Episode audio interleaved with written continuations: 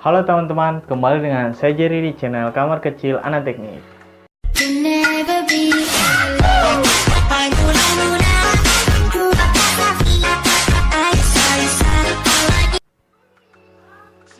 Di video kali ini saya akan membahas mengenai permasalahan yang sedang terjadi di Indonesia. Tapi sebelum lanjut ke videonya, teman-teman jangan lupa klik tombol subscribe yang ada di bawah ini.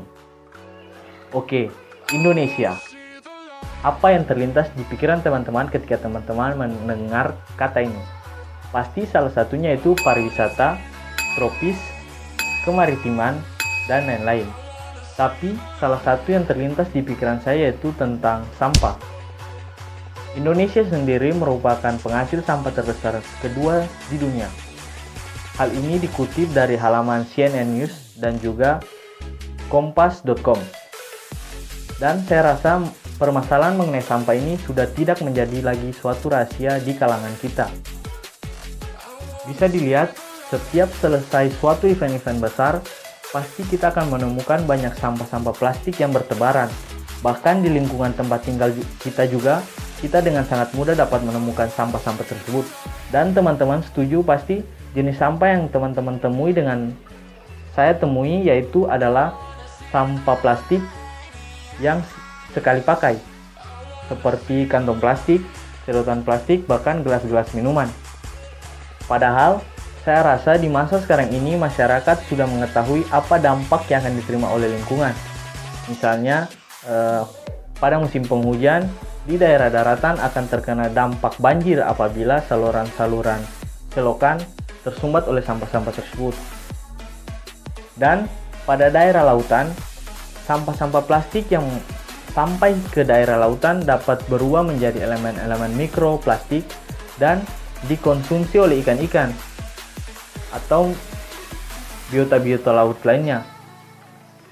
Ketika biota-biota laut tersebut mengkonsumsi eh, elemen-elemen tersebut, nantinya biota-biota tersebut juga nanti akan dikonsumsi oleh manusia sehingga biota-biota tersebut tidak menghasilkan dampak positif lagi bagi manusia, namun melainkan menghasilkan dampak negatif dan itu sangat merugikan kita sendiri sebagai manusia. Lalu masa iya kita harus terus saling mengingati satu sama lain terus-menerus? Saya rasa itu dapat membuang-buang waktu kita mengingat kita hidup di zaman yang sudah sangat-sangat menuntut masyarakatnya untuk menjadi lebih pandai memang saya rasa bahwa pemerintah sendiri kurang eh, tegas dalam menindaklanjuti atau memberi sanksi bagi orang-orang atau penghasil sampah-sampah. Di tahun 2019 ini kabarnya Pemprov DKI mengeluarkan suatu peraturan yaitu akan memberikan sanksi bagi para pelaku-pelaku atau para penghasil sampah sekali pakai misalnya pengguna kantong plastik. Mereka kabarnya akan didenda 2 5 juta rupiah dan saya rasa eh, denda tersebut dapat memberikan efek jerah bagi para pelaku-pelaku tersebut. Maka dari itu, saya rasa eh, peraturan ini semestinya juga diterapkan di provinsi-provinsi lainnya. Hal ini semestinya diterapkan dari dahulu sehingga tidak timbul masalah yang sangat menyulitkan kita di masa sekarang ini. Oke, jadi eh, kita sebagai masyarakat semestinya kita harus mendukung dan juga beritikat baik dalam melaksanakan dan juga melakukan kewajiban kita.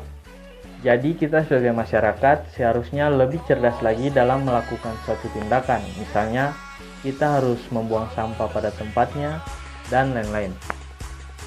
Sekian dulu video saya hari ini. Jangan lupa like, komen, dan juga share video ini bila teman-teman merasa bahwa video ini bermanfaat. Terima kasih, amatur.